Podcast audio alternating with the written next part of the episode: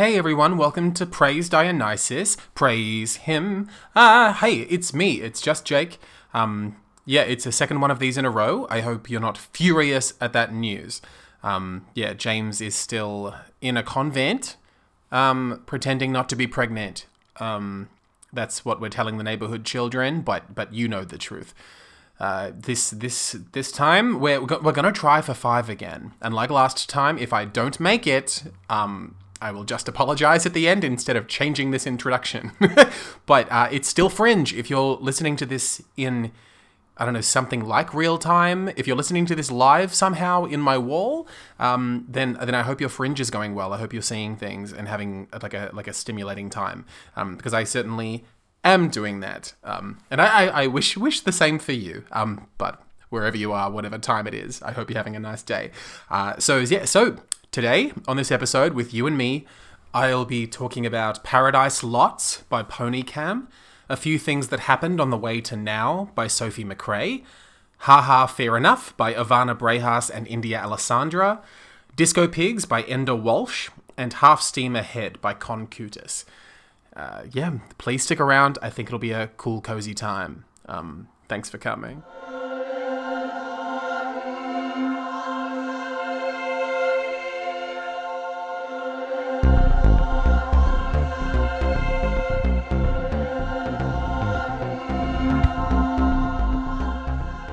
I'm realizing now that that policy that I just instigated and instigated last time too doesn't make a whole bunch of sense in terms of trying to make you feel like you can in any way trust what I say. Because what? I'm going to lure you in with a promise of like particular structure and content and then just if I can't get to the end, I won't do it. I think I have more stamina than that and I think you're you're worth the effort. So um anyway, uh yeah, disregard me. I'm just an idiot. How are you going? Um I'm fine. Uh, yeah, I'm doing all right. Um, I wish I had a more dynamic answer. Good. I feel like the insides of my like, I don't know, my inner world is looking different these days. All of, like seeing this much theater is really fucking with my like inner flora and fauna. I think, and not in a gut health way. Um, you're gross for thinking that. I just just in the way of like um stop thinking about your digestive system. In the way of like seeing this many people's faces tell stories in a row, it's just it's like um yeah, it's a it's a it's a very welcome burden. Um it's not even a burden. It's just it's a very welcome style of overwhelm to be undertaking, like of all the things to be cursed with. Um having to see too much theater is is one of the better curses. Um and it's not even too much theatre, like that's even the wrong language. It's just more theatre than I'm used to having to take in at such a rate because of, you know, society being broken. um, yeah, no, but it's like you, you know, can't, you can't just like immediately be amazing at running a marathon. You have to do whatever is necessary to become a marathon runner. I'm not a runner. Um, don't hold that against me.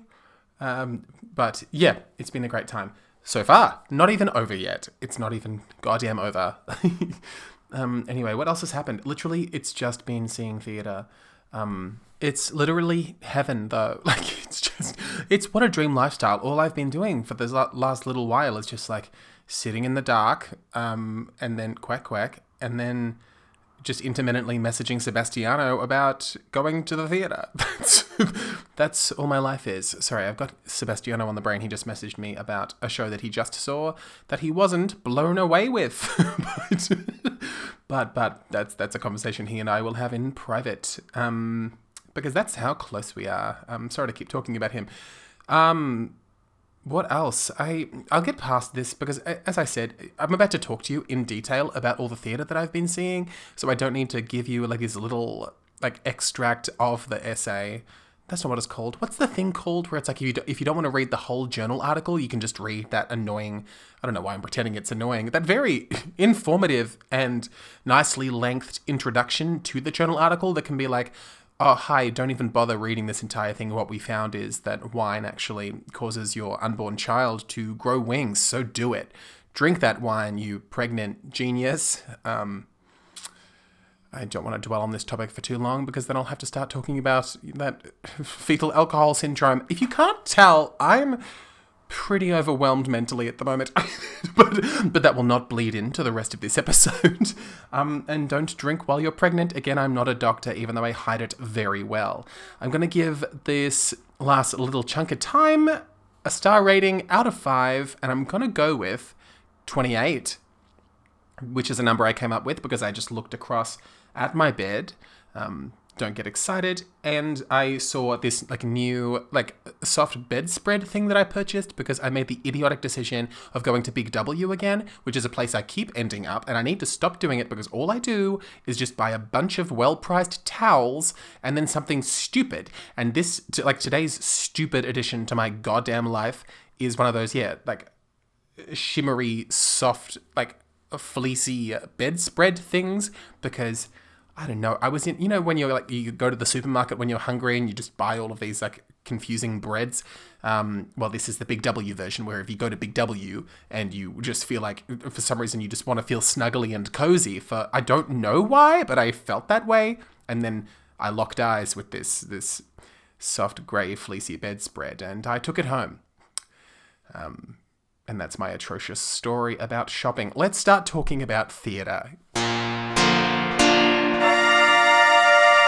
Hey there. So I went to see Paradise Lots. I went with Harry, um, which is irrelevant, not just because you probably don't know who Harry is, but also because we were separated for the entire experience. So, which was fine. I desperately attempted to make eye contact friendships with a number of other people that were in the audience of this participatory immersive adventure, and that was not really a success. But that's that on that. Um, full disclosure, I am. Uh, a big fan of Ponycam and their work, and also of the members of it. Um, Dominic Weintraub is one of the greatest men I've ever known, and he is in it along with you know the rest of them. They're a really great bunch of people, um, and their work is really interesting and strange. Um, just getting that housekeeping out of the way. Um, yeah, so Paradise Lots. So we rock up. Um, Will, one of the like uh, of the Ponycam members, is there to greet the cluster of us audience members, of which there's I'd say like about fifteen of us. Um, and yeah, he sort of like gives us the rundown on what's going to happen. Um, uh, just in terms of like you're about like you're about to go through some through something. It's very clear that it's going to be happening in the car park behind him, uh, and that this, there's a safe word, which um, I was grateful for. I did not plan on using it because I, I, I, don't know. Even if I felt like I needed to use it, I wouldn't want to be bothersome or disruptive. But that is on me. uh, that's that's absolutely on me. And if um, something terrible had happened to me that I had felt uncomfortable throughout, uh, it would have been my cowardice and social anxiety keeping me in that situation, and not this fine company. Don't know why I felt the need to say that, but anyway, so we went in, and then sort of gradually we got to this like boom gate thing that was the access to the car park, and it was being manned by these children. And I think now I'm going to flag a thing that I'm going to keep coming back to and repeating in that um, children are terrifying, and like not all children, but children when they enter into like a high school age bracket, which this cast appeared to belong to, anyone between 13 and 17 is terrifying to me. um, probably not in isolation. I'm, I guess I'm not often encountering 16 year olds in isolation. Um, because to do that, I think I'd have to be setting traps in a cornfield. But I, yeah, but standing with this cluster of strangers facing these teens who, as, as far as like what the scene aesthetically seemed like, it seemed like they had somehow taken over um, this car park in a way akin to what I think the movie The Warriors is about. All my experience of The Warriors is is getting pretty into the PlayStation game when I was the correct age and internalized like taste for violence of um of a child that I was at some point. But I don't know, they'd somehow I don't know overthrown the the car park government and it was theirs now, and we were there to see how their little world worked. Um uh, in a way. it was very much a structured event. It wasn't us just walking in and being, I don't know, uh, talking to an untouched tribe. It was very much a thing that was about to happen. Uh, yeah, we got gradually welcomed past this boom gate. one of the kids next to the boom gate was pretending to smoke with an invisible cigarette, and it's one of my favorite things about this entire piece. um, yeah, we get filed in gradually, and then we're instructed, like wordlessly struck, uh, instructed to sit on milk crates and wait for the show to begin, which it does eventually with Louis, one of the cast members, Louis Kemp Makita, coming down a staircase and then singing Rock Lobster. Uh, which of course is fantastic, as fantastic as it sounds. Um, bear in mind, I am still frightened during this. um, I guess I'll say the in like the I saw it a few days ago, and I definitely realized um, in kind of like I, I think immediately after watching it, but then definitely I could kind of worked out that in the following days, the place where this show exists in my mind and my memory is definitely in the library of where fearful experiences lives and not in the place where theater normally gets filed away. You know, normally it's in like the theater sort of like like slash emotion category of memory filing, but this went straight into the fear hole. um, which is just interesting. That's that's not often a place I get to plonk my theatrical experiences. Very gratefully, I'd say. Um, I'm not upset that I was frightened. Um, and uh, again, it's largely my fault that I was as frightened as I was. But yeah, I spent this show very anxious and afraid. so there's a Rock Lobster dance number there's a pelting with water balloons at Louis, and then the show kind of begins, and then we get led into this separate room in the car park. We get cardboard boxes put in our heads. I feel very kidnapped. Um, one of the kids who pulls the box off my head, only one kid does this, is calling someone a kid rude. I, it's an adult. No, it's not. Why am I so afraid of offending a child by referring to them as a child that I would incorrectly term them as an adult? A cast member takes the box off my head eventually. Um, after, you know, unknowingly letting me go into a fearful mental tailspin while encased in this head helmet box.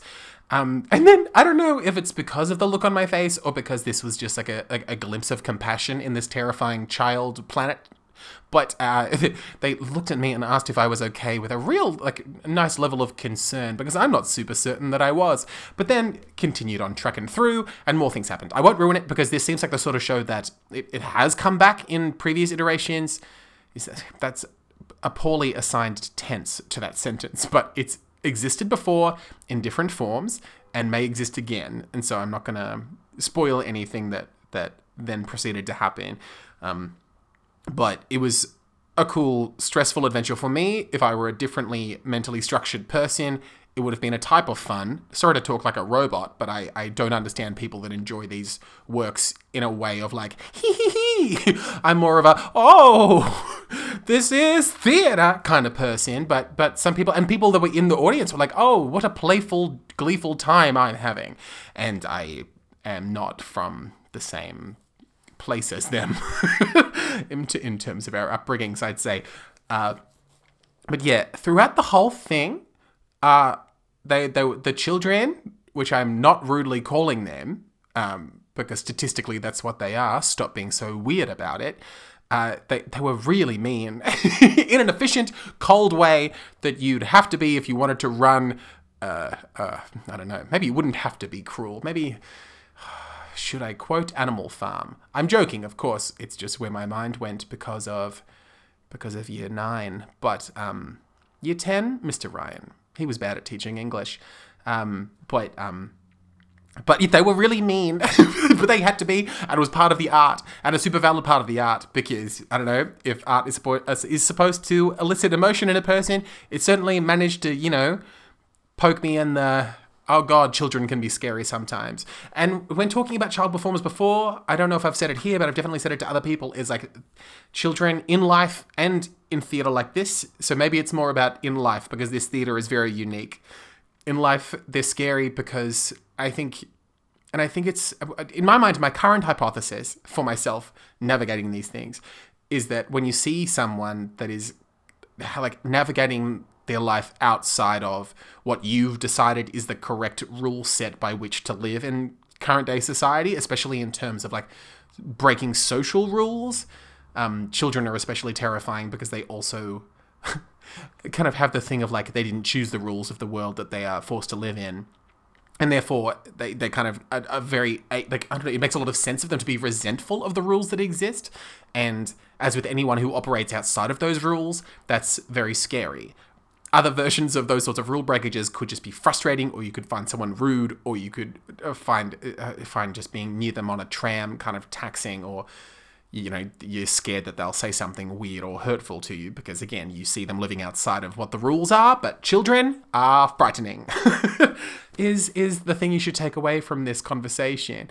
Um, but their cruelty though and that's the thing this this company's very good and these performers are really great. Um, and I'm certain that built into this experience was was part of what my final moments within Paradise Lots was, um, which was this really lovely experience of like after sort of like the chaos of the final moments, you then end up sort of face to face with this lovely performer from the show who offers you like a soy hot chocolate and a lot of smiles and kindness and it just hit very sweetly and um in the sense of like having to kind of like spiritually broken by what felt almost like a terrorist training camp uh, to then at the end of this ordeal to be face to face with just like this like lovely sweet face that wants you to be okay. It just felt very much like i don't know like a, a warm hug after walking for an hour in the rain or something.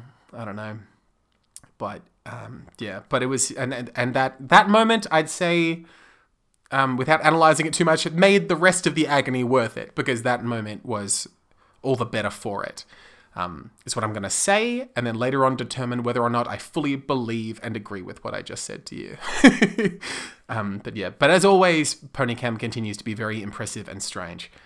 And yeah, thank God for that. Uh, and Dionysus, praise Dionysus, praise him. So I went to see a play called A Few Things That Happened on the Way to Now by Sophie McCrae, um, and it was directed by Gaden Sousa. Um, sidebar, you do have to form an opinion on how you feel about sentences as titles, um, because I, I want to talk to you about it. You, the person listening to this, is who I'm talking to. Hi. Um, yeah, make a choice. But yeah, a few things that happened on the way to now, which is a title I like. It's a nice title. Um, before I went and saw it, I saw it with beautiful British Johnny. Before we went in, we went to. So the show itself was at the Queen Victoria Women's Centre which is such a nice building. Before that, we went to a Greek restaurant across the street from it, and the inside of it like very much reminded me of Mamma Mia 2 and to a lesser extent Mamma Mia just because let's always spend more time talking about the second one. But um so I for that reason alone I highly recommend like recommend it. We got like the antipasto board. Uh let me know how it goes. Get back to me on those two issues please. But yeah so we went to the Queen Victoria Women's Centre which exists. So if you weren't aware of that, um, open your eyes. Um, it's right there. Uh, and then we went inside. Um, beautiful hallways, beautiful doors. Went in and then right into Amelia. Amelia was there. So now there were three of us, which was a beautiful little triquetra. And yeah, then we eventually went into an elevator with a bunch of randos. And then we went to the very top of the building. And then we came out of the elevator. And then we were in the room where the play was going to happen. A room that was like so odd and stunning and strange. It was really lovely there. So it was like a room that was on top of the building. Um, and the sort of we're looking forwards at where the performance itself is going to happen and that itself is just kind of like a patch of floor that is in front of the flat seating collection of chairs. And then the three walls surrounding the performance space are just like windows that look out onto the encircling like fake grass balcony and walls of the balcony that then overlook the city. And it was like raining. So the windows themselves were like fogging up with that weird rain fog. Um I don't know, you know what it is, but the, the sort where if like if you lean against the window, it leaves an imprint of your body on it. Whatever that is, is that what condensation is? There's no way of me finding that out. Um, I should know that for sure. I watched that raindrop educational play Why didn't they make this clearer? Uh, yeah, I don't know. But that that was happening, which was pretty magical. Like it, and not to you know not to jump to something that I feel like I should be saying about the play after having explained it to you, but watching the play in that context, like that that just that context of like the space itself not feeling like especially theatrical you know, just in that one way of being able to look out and see like the real life city moving around outside and and seeing the rain um and you know and there not being a lot of like transformation of space you know and and not having like the the bland neutrality of a black box or anything like it like it really beautifully just turned the experience of the story that was getting told into something that was therefore also a reminder of like how little you need to tell a story in a really wonderful engaging way. And because that too i think that not to just sound like a you know I don't know, a warmly lit domino fall, but um, and that then too also just being like telling stories is like such a simple, wonderful thing that we do for each other, and you don't need much to do it well. Um, and and it, it felt so nice to be like to be watching this story that literally had like the backdrop of just everyday Melbourne standing behind it. Um, really just highlighted how wonderful it is to get to spend any time in your day hearing a story get told. You know, shut up, Jake, you lame bitch. anyway, so a few things that happened on the way to now uh, by Sophie McCrae, directed by Gaten Sousa. um, it's a one woman show that kind of conceptually takes place in the few minutes that it takes for Sophie's character to get the result of the pregnancy test that she's just taken. And she's sort of sitting there in her house with wine and waiting for this result to come through. And it kind of charts the thoughts that she you know like the, the thoughts i suppose but even like with it being kind of in this like concepty time world um it's not the thoughts that she's literally having is this needless detail to go into i don't know it's a it's kind of like a this beautiful meander through the cauldron of concerns that are like you know embubulated by the fact of her having to wait for this pregnancy test to come through with potentially life altering news you know, was that a was that a clunky enough crappy synopsis for you on a piece of theater that is worth a better one? Yes. yes, because yeah, this show was really moving and lovely. Something that it did really wonderfully in terms of it in terms of even just like even regardless of what the content was and regardless of the subject matter, something that it did as a piece of theater um, and as a piece of like one person monologue theater that that I've seen plenty of shows struggle to do or fail to do, and I feel like the more effective ones, I'd say, always manage to accomplish this thing of knowing the purpose of what they're saying in terms of like what's elicited this monologue from this person you know like what, what is the reason and it, the best of times it's something beyond like i'm gonna tell a story to this sort of like collection of people in front of me um, because uh, it, it needs some sort of propulsion. Um, and and what was great about about this piece was that propulsion super duper existed. Um, and you know, and I think th- at the best of times, it's answering a question. Um, I think I often come back to that thing that Anne Bogart says about when you enter into a process, um, you should be attempting to answer a question, whether or not you find that answer. But it's like trying to answer that question should be present in what the work ends up being. Um, and I think for that reason, I think that when these sorts of shows work best is when it is in pursuit of some type of answer. Um, and yeah, what seems kind of present in the way that this story um, took place and the way that these words spilled out in front of us, um, it was about Sophie trying to work out what she was gonna do and how she, and more so like trying to less what she was gonna do and more why she was feeling the way that she was feeling and there being this sudden urgency to kind of work out why she was feeling that way.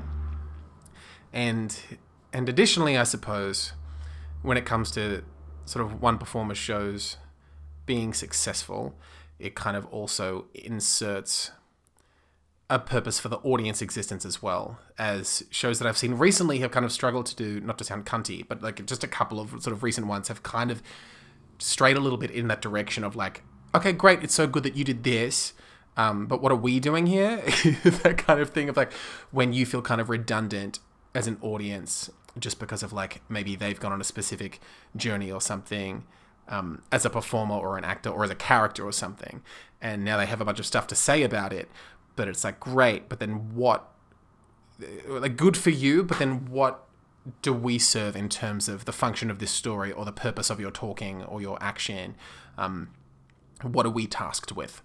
Uh, and and again, this show had that, you know, because it felt like we were almost, at least to me, it sort of felt we were almost like this stand-in observer of like we kind of existed as that pressure on Sophie to sort out what it is that she was going through and kind of acted as these external figures to I guess maybe we got to see in her face the feeling of her answers to her kind of very personal questions maybe not being good enough. You know, like her revelations had to withstand the critique of us, like the metaphorical us, which I thought was really cool.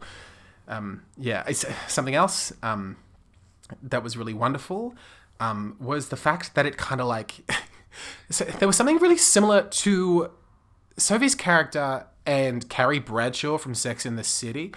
Uh, which um, partly they, they both have excellent hair, and partly they both dress in a somehow a similar way. Like she had these like wonderful like pink corduroy pants on, and this like white top, and it just it had a very Bradshaw energy. I'm not a huge Sex in the City person, but so for for me to have made that connection feels um I don't know what it feels like. It feels like maybe that's why I couldn't get completely past it, you know, because it was like, oh, it's it's odd for me to make an aesthetic Sex in the City connection, and my mind wouldn't let me move past it.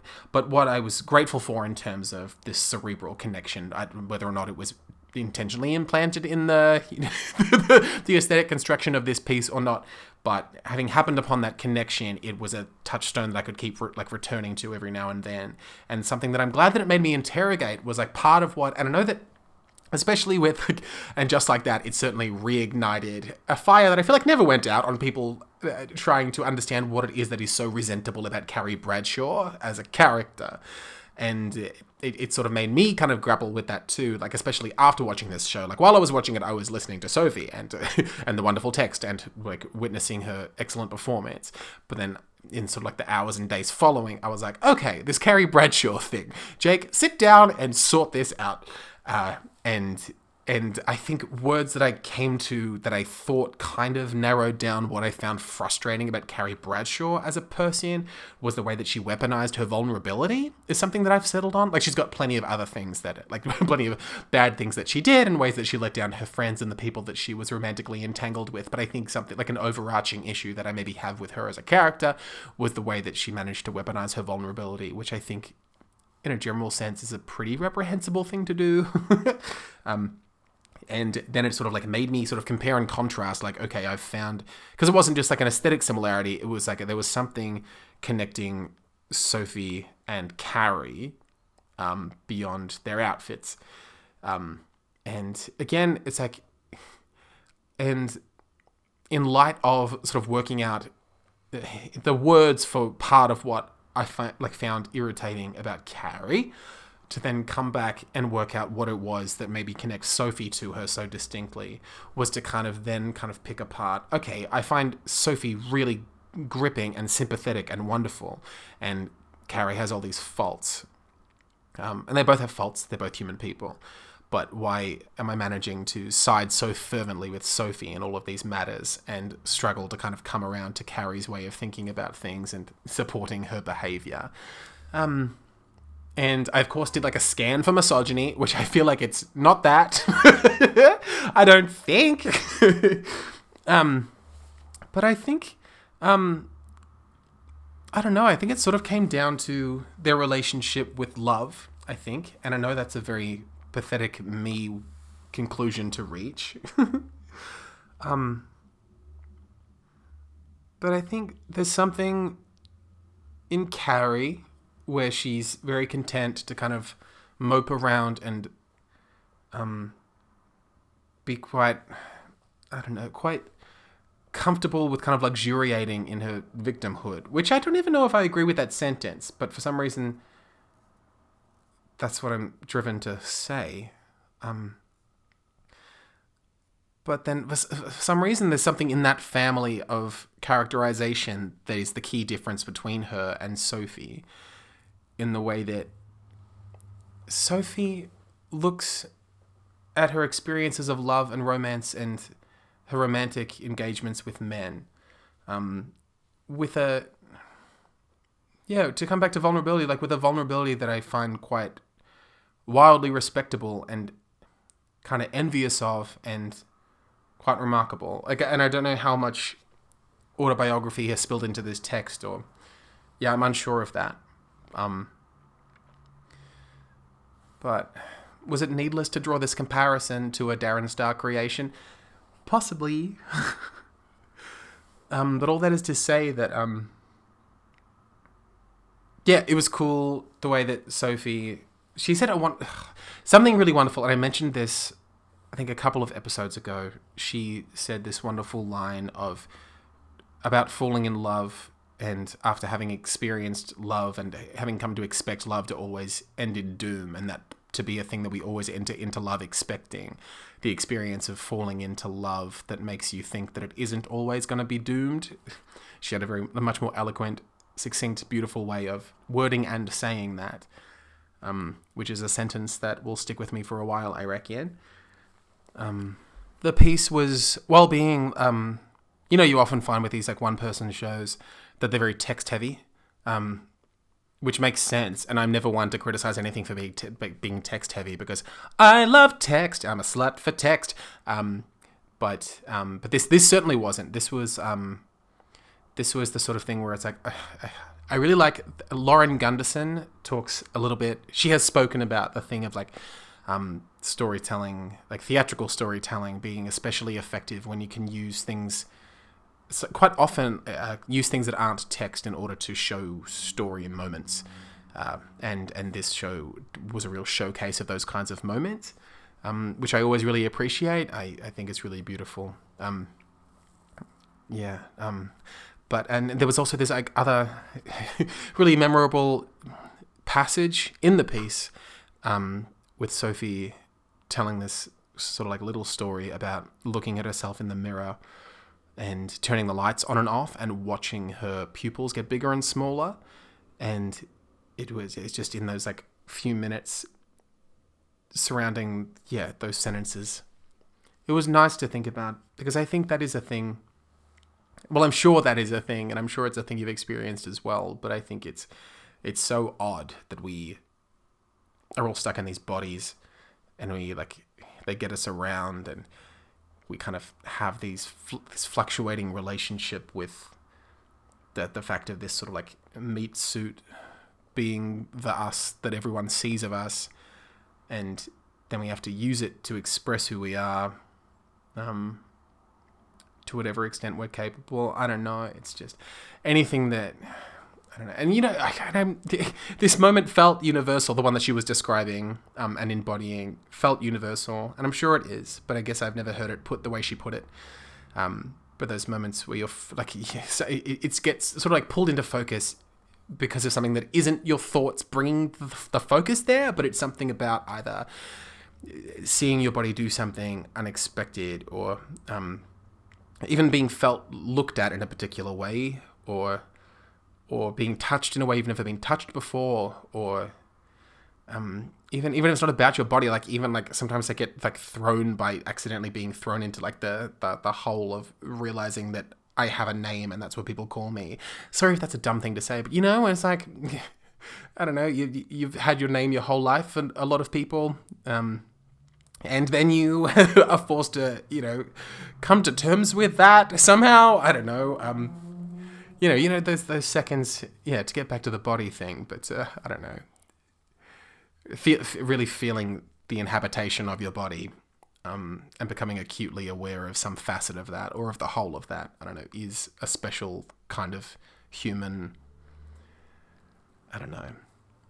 I don't want to say overwhelmed twice in the same evening, but a very human overwhelm. Um, yeah, this piece was really touching and cool. Um, I need to stop. I need to get out of this habit of just like getting to the end of these conversation bits and then just, you know, having two or three adjectives to throw at the end. So I won't do that. Um, I'll just mentally applaud and then move along. Uh, so the other night, I went to the, the Butterfly Club, which is where I have been spending so much of this festival very, very happily. Uh, and yeah, I had a, like an odd day, which I can't get into, but it eventuated in me attending the theatre in a jumper that I purchased from Big W earlier in the day because I misjudged the weather. And then my phone died, and I had to buy an iPod charger from the like an iPhone charger from one of those like Easy Marts. Anyway, I can't get into it. Long story short, I had to unplug a hand dryer in order to charge my phone. But that's not important and barely an anecdote. Um, but yeah, I went to the theatre because India Alessandra and Ivana Brehas were putting on a show downstairs at the Butterfly Club. Uh, and I went with a man, and we sat next to each other in the front row. Um, and yeah, that's that's how it was. Uh, yeah, so we sat there, and then Ivana comes out. Uh, full disclosure, I have I, I met Ivana one time because she um, I don't know if she still does, but um, works is a is a writer on top of being like a like a media style writer on top of being a tremendous artist, uh, and and sat down with me and a few of the cast members of a show that I wrote, um, Leopard Print Loincloth, a little while ago, and she sat down with some of us and talked a bit about the process, um, and it was such a wonderful time. It was super lovely, and she wrote this really like lovely piece about it, and it was like we all came out of it being like, oh, what a what a what an amazing little uh, conversation. It was very like it felt warmly lit. I don't know. Anyway, uh, so I went into this knowing that she was amazing, and India was a full blown stranger to me. Um, but uh, anyway, any friend of Ivana is a is a friend of mine. but yeah, me and Man were sitting in the darkness uh, with the rest of the audience. The show began, and it began with Ivana coming out and saying that India was running late. And um, because of like the rain that was happening because it was one of those like really wet days. Again i had to buy a jumper because i didn't know what the weather was going to do. Um, but uh, yeah so ivana came out and was like apologizing and saying that india was like almost in, like at the theater ready to do the show. Um, with India's then Hathaway esque arrival, it was very clear that this was now a charade. I had fallen for it entirely because, again, of idiocy. I thought that she was actually running late, uh, and that's my story about being stupid from the get go. um, let me just say, this show was so, like, surprising and cool, and um, I don't like saying cool because, for the most part, I resent it as a concept, but um, so I won't call this show that because I really liked this show. Uh, it, it just. It provide like it was essentially like a series of sketches. Um, and yeah, these two wonderful performers did like wrote and did these sketches, and it was wonderful in the way that it left it left it up to the audience to like a lot of the time work out what it is that was funny about what was happening like it gave you which always feels so lovely when you're like left to your own devices in terms of sorting out the absurdity that's happening in front of you and you determining whether or not it's funny to you and and it, I just you know it's just that type of like when you're left to connect the dots yourself, it adds a level of satisfaction to the chuckle. I think um, some some interesting high points were uh, they managed to interrogate the what I feel is like one of the most sort of like comedically mined scenes from cinema. That being when Jack and Rose could have fit on the Titanic door, and then Leonardo DiCaprio dies. Um, that being a scene that has already been so rigorously plundered, they managed to find a new angle on the situation. Um, and anytime anyone wants to talk about the masterpiece that is Titanic, I am open to it. Um, but yeah, so it was nice to be by to be surprised by the comic stylings in terms of what they did with the work, um, with the, with the with the piece. That was cool. Ivana had some really wonderful like uh, musical moments.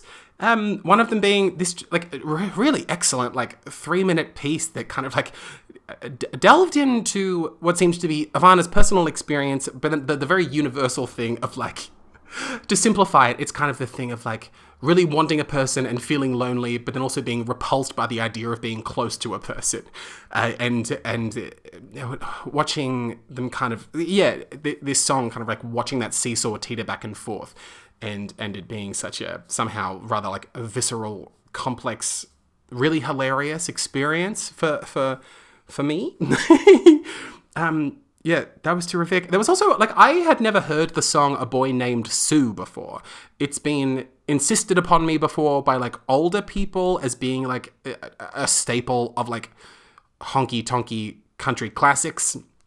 Uh, but I don't know, having been someone that's been often told that Jake the Peg is a song worth listening to for like obvious reasons, the reason, of course, being that I am a peg, that uh, th- th- this is a song that's also escaped me. I feel like Walk the Line got me into Johnny Cash, and then I feel like anything adjacent to Johnny Cash is just a variation on Johnny Cash, and watching that one biopic three times has made me completely well versed in that entire genre of music. If you if you've got a question about the vague rock and rolly blues, throw it at me. Um, I'll talk to you about that and about Reese Witherspoon having brown hair. We can sit here for days if you want to.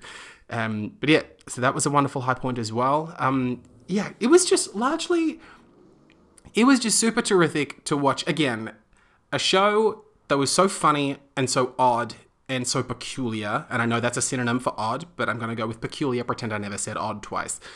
Um, and again, part of what was wonderful about it was having spoken to the artists afterwards. India said this wonderful thing about it being derived of them wanting to make each other laugh, which is, of course, just a lovely, wholesome starting point.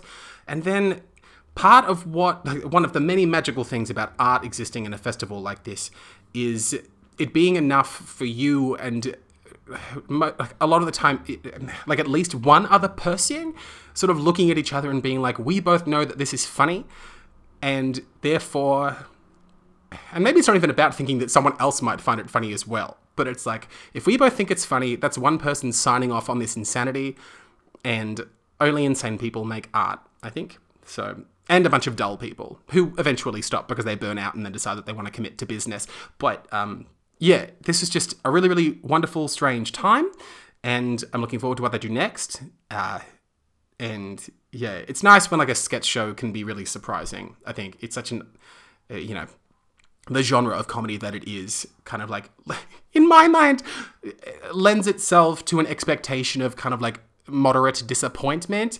And I know that's unfair. And I know that I may have just offended you and your sensibilities or your craft, perhaps.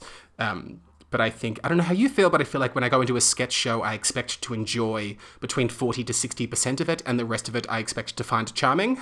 but, oh, but, oh my god, but the, the, this show was littered with so many memorable, confusing, really, really funny moments. And yeah, it was a cool time. Oh my god, Jake, that's not how you end this. I will end it with a song. Okay, uh, so the other day I went to Disco Pigs. Um, by Enda Walsh, directed by Gavin Roach. Um, it is called Disco Pigs, so let us therefore all take a moment to imagine pigs at a disco.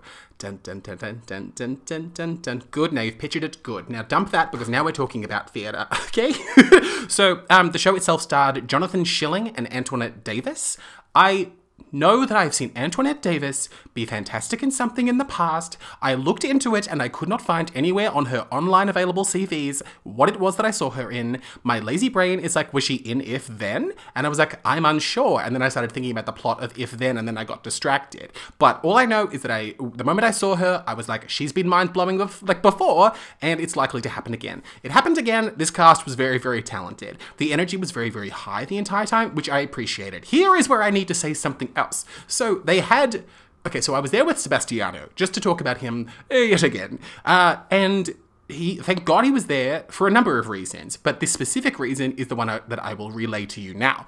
It was good for had to have Sebastiano there because after the show, we came out of it and then he could explain to me what accent it was. He thinks it was Irish. I have no idea. It was an accent so thick that oftentimes I could not understand what they were saying, and it seemed like it was just littered with so much slang that it felt like a foreign language this is not a criticism. this um, this is just me stating a fact, I suppose. I am unable to ingest that much, maybe Irish, at such a rapid pace, or maybe at all. Maybe if what they were saying had been done slowly with surtitles, I still would have struggled. It was very fun to watch them be so energetic, and I believe I got, having asked a number of people afterwards, I believe I did understand the entirety of the plot.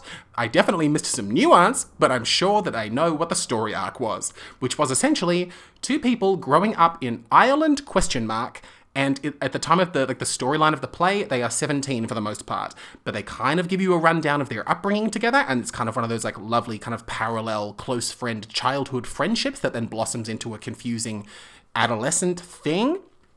Um, and then some hijinks ensue. Let's call them low jinks because they're pretty dark. quack quack. um, uh, yeah, but uh, essentially, um, yeah, they're 17 and they want to go to a discotheque that they've heard positive things about. And along the way, we come to realize that the the man of the two of them kind of has this they have this very intimate friendship. I believe at one point he dreams about having sex with her, and then throughout the piece, he has very clear violent tendencies, especially when it comes to people wanting to engage with her in a romantic or a sexual way because he feels some level of territoriality towards her. Um, and then again, low jinks ensue. Um, something that you can think about, among the, the, several other things you can think about, uh, is they th- twice the question comes up of what color love is. What color do you think love is? I'm gonna give you a couple of seconds to lock in your answer. Um, good. Have you got it in your head what color love is? Um, great. The answer they propose is blue. So I don't know if you and Enda Walsh are on the same page with this one, but um, yeah, they went with blue. I remember thinking while I was watching the show that I was like, oh, I but puce. But then I also realized I just enjoy saying puce, and I've just guessed that it's kind of like a dusty pink color. I don't know what color puce is. Um, between this conversation and the next one, I'm gonna Google that and let you know what color puce is, just to save your fingers from getting exhausted. Um, but again, it was like it's so fun to be at the meat market. These two actors are really, really great. Like again, really, really engaging energy. It's just nice to watch people like barrel through a text sometimes, you know, and just like do away with frills and slowness because I don't know. It, maybe it's a thing of just like growing up around people learning to do theater. And and i'm certainly in the same boat of like i think we all maybe have to either experience people learn this or learn it ourselves that you believe that in order to show that you are thinking you feel the need to implant a lot of pausing into pieces when you're performing because the, you have that kind of like rather elementary belief that you need thinking time. Like you don't just have this tick, like text ready to go in your noggin. Um, but then you look at people having real conversations, and for the most part, it's just coming out of their mouths. Um, that's a fairly pedestrian thing to be discussing with you at the moment, but um, it's a thing nonetheless. Um, I had to learn it, and now you have to relearn it because I'm sure you already knew that. um, did you know that, like, on average, like a person takes in just like a regular conversation takes 800 what is it 800 milliseconds to respond. And if they take like shorter or longer than that something's going on. I'll just leave you with that. Um, i'm gonna yeah i'm gonna gonna google puce um, and we'll reconvene in just a moment Hi everyone. Um, are you ready? Puce is gross. Um, okay, so puce. First off, the color itself, uh, it's like the most boring shade of pink you've ever seen. But if you look for more detail, which you shouldn't because it's disgusting, but I am going to burden you with it because I had to go through it, and we can all learn something together. So, what color is puce? Okay, Puce is an earthy, pale pink that comes from mixing purple, pink, white, and brown. Okay, obviously that's fine, but this is where it takes a turn. Okay, its name comes from the French word for flea. The colour is said to be the colour of bloodstains on linen or bed sheets even after being laundered, from a flea's droppings or after a flea has been crushed. Okay, okay, so somewhere in my subconscious, I have decided that love is the colour of flea bloodstains on sheets. And we're just gonna file that away in things that we now know together, okay? I've also realized I had this sudden fear and then went back and checked, and I've realized that I didn't explain. Oh my god, and truly no one cares about this. but I forgot to explain that it was 28 stars out of 5 because the price of the shimmery soft blanket was $28. What a bargain! Again, what a terrible story. Okay, let's talk about Half Steam Ahead by Con Coutis. Again, it was at the Butterfly Club, different night, different time, different outfit, and um, yeah, it was downstairs, a space that I have really fallen in love with. Um, in terms of the theatre spaces in Melbourne, downstairs at the Butterfly Club, I had like I was indifferent to it, and now in love. It's so nice down there. Um, yeah, Con Coutis, stranger. I'm going to start with what will sound like hyperbole, but I truly mean this in a sincere way. Um, I. Con Coutis, again, who I do not know, um, may truly have my favorite face. uh, which I understand is a lame thing that sounds like an exaggeration. But the moment I saw it and the more that I looked at it, I kind of realized that it's it's it's it might be my favorite face. If you extract like remove any sentiment from this thought, obviously I like it when I look at the faces of people that I care about. Take that away. Imagine I got bonked on the head with a shovel and I just have never met anybody, but I remember what I like, and and yeah, and yeah, it, it, it, my favorite face. I'm gonna move past this now. Um, it was a really really funny time. It was really really great. Um, yeah, it was like kind of like it was like sketch, I suppose. I'm not a comedy man. A sketch, I suppose, but everything was kind of woven together in the context of him getting on a cruise ship. Um, and then while sort of on the cruise ship, he had two sets as a comedian on the cruise ship that were really just Con Coutis doing good stand up to us. Uh, which was yeah, which I was super into. He's just like a funny person that I will continue to pay attention to because um, yeah, I enjoyed the the way that he stands on stage and his physicality, and he had these like long extended se- like sections where he would do a, physical uh, comedy junk with like a like a sound. See, I clearly don't know how to talk about the things that I'm trying to talk about, and I apologize for not, be, not being more eloquent when it comes to me trying to discuss where stand up meets clowning. But there was like a soundtrack of him running through the city and you know shoving people and jumping on things and, and honks and whatnot and he physically engaged with this uh, very very effectively um, yeah I, he very cleverly disguised props that he needed as artwork on the wall which i thought was an impressive cool thing to be doing um, and what else and just i guess now after just like praising this man whom i'm a, like a big fan of i think um, I'm now, now going to just very briefly touch on this like phenomenon, I guess, that this show like gave me a chance to interrogate somewhat. Was like, well, with it still being like a, a rather like full audience, it was like a quiet audience in terms of like people were laughing the whole time, but it was like a soft giggly laugh. Um, and and he of course deserved more because again, um, this this show was really really great. Um, but uh, I had to think of then therefore getting to kind of like think about what it's like being in a quiet comedy audience, and I honestly think I prefer it. I think, and maybe this comes to, down to some sort of like jaded audience experience trauma thing. I don't know. Um, but I think I prefer it because somehow it feels more honest. I don't know. I certainly just, I, I really, when it comes to like, you know, when you watch like a comedy special on like some sort of streaming service, there's something about it being in like, the larger the arena that it's filmed in, I find the less that I tend to enjoy myself and maybe that's a whole separate thing, but that's, that's just a ratio for you to be aware of.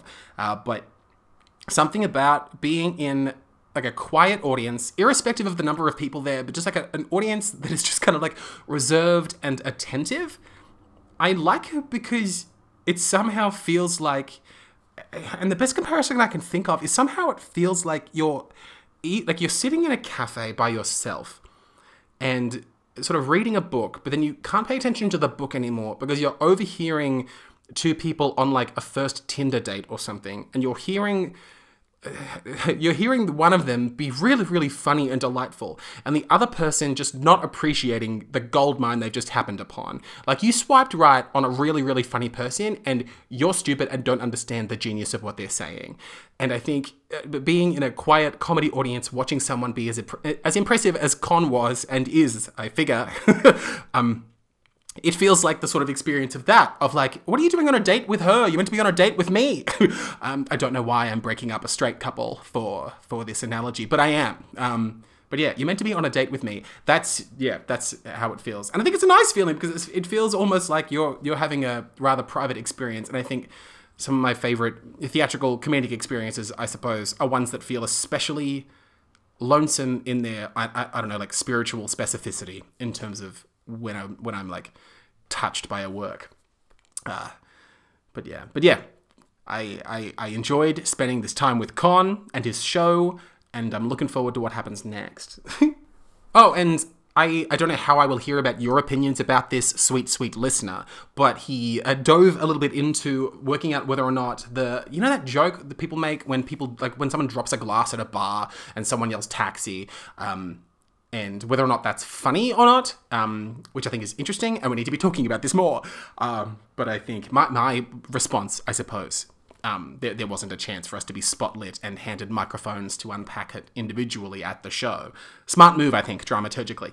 Uh, I, I, I guess I've never really thought of it as like uh, I've never chuckled too hard at it, but but I think, and this is not interesting, but I think it's nice that we have kind of like a thing that we've all kind of agreed is sort of funny that we do as a group.